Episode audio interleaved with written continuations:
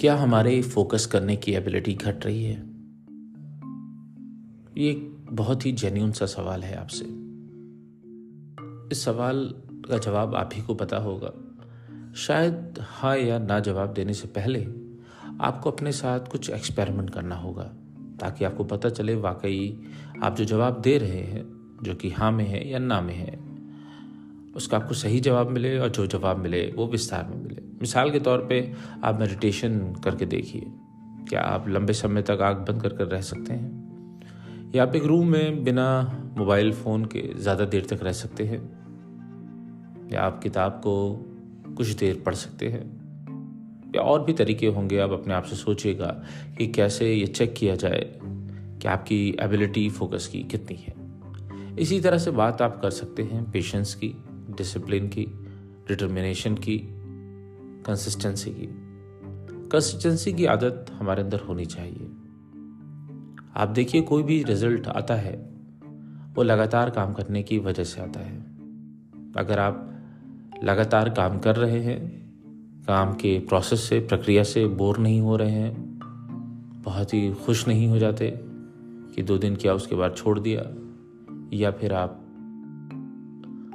Bore हो गए, इसलिए छोड़ दिया, ना बोर हो रहे हैं ना आप बहुत खुश हो रहे हैं, ज़बरदस्ती ही सही आप काम कर रहे हैं। देखिएगा, जो भी आप काम कर रहे हैं, उसमें रिज़ल्ट बहुत अच्छा आएगा। कंसिस्टेंसी को भी आप चेक कर सकते हैं। आपको थोड़ा सा सेल्फ अवेयर होना पड़ेगा, आपको देखना पड़ेगा कि कौन कौन से आप काम बहुत ही रेगुलर होके कंसिस्टेंसी के साथ कर रहे हैं। आप क्या रोज़ एक्सरसाइज करते हैं? क्या आप रोज़ चार लीटर पानी पी रहे हैं? क्या आप रोज़ मेडिटेशन कर रहे हैं? ये कुछ ऐसी चीज़ें हैं जिसे हमें रोज़ करना है।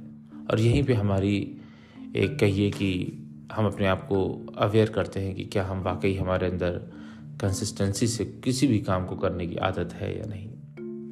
दरअसल हमें और आपको दोनों को इस बात का वक्त वक्त पर चेक करना ज़रूरी है कि हमारे अंदर जो क्वालिटीज़ है, उसमें कुछ बढ़ोतरी हुई है या नहीं हुई है।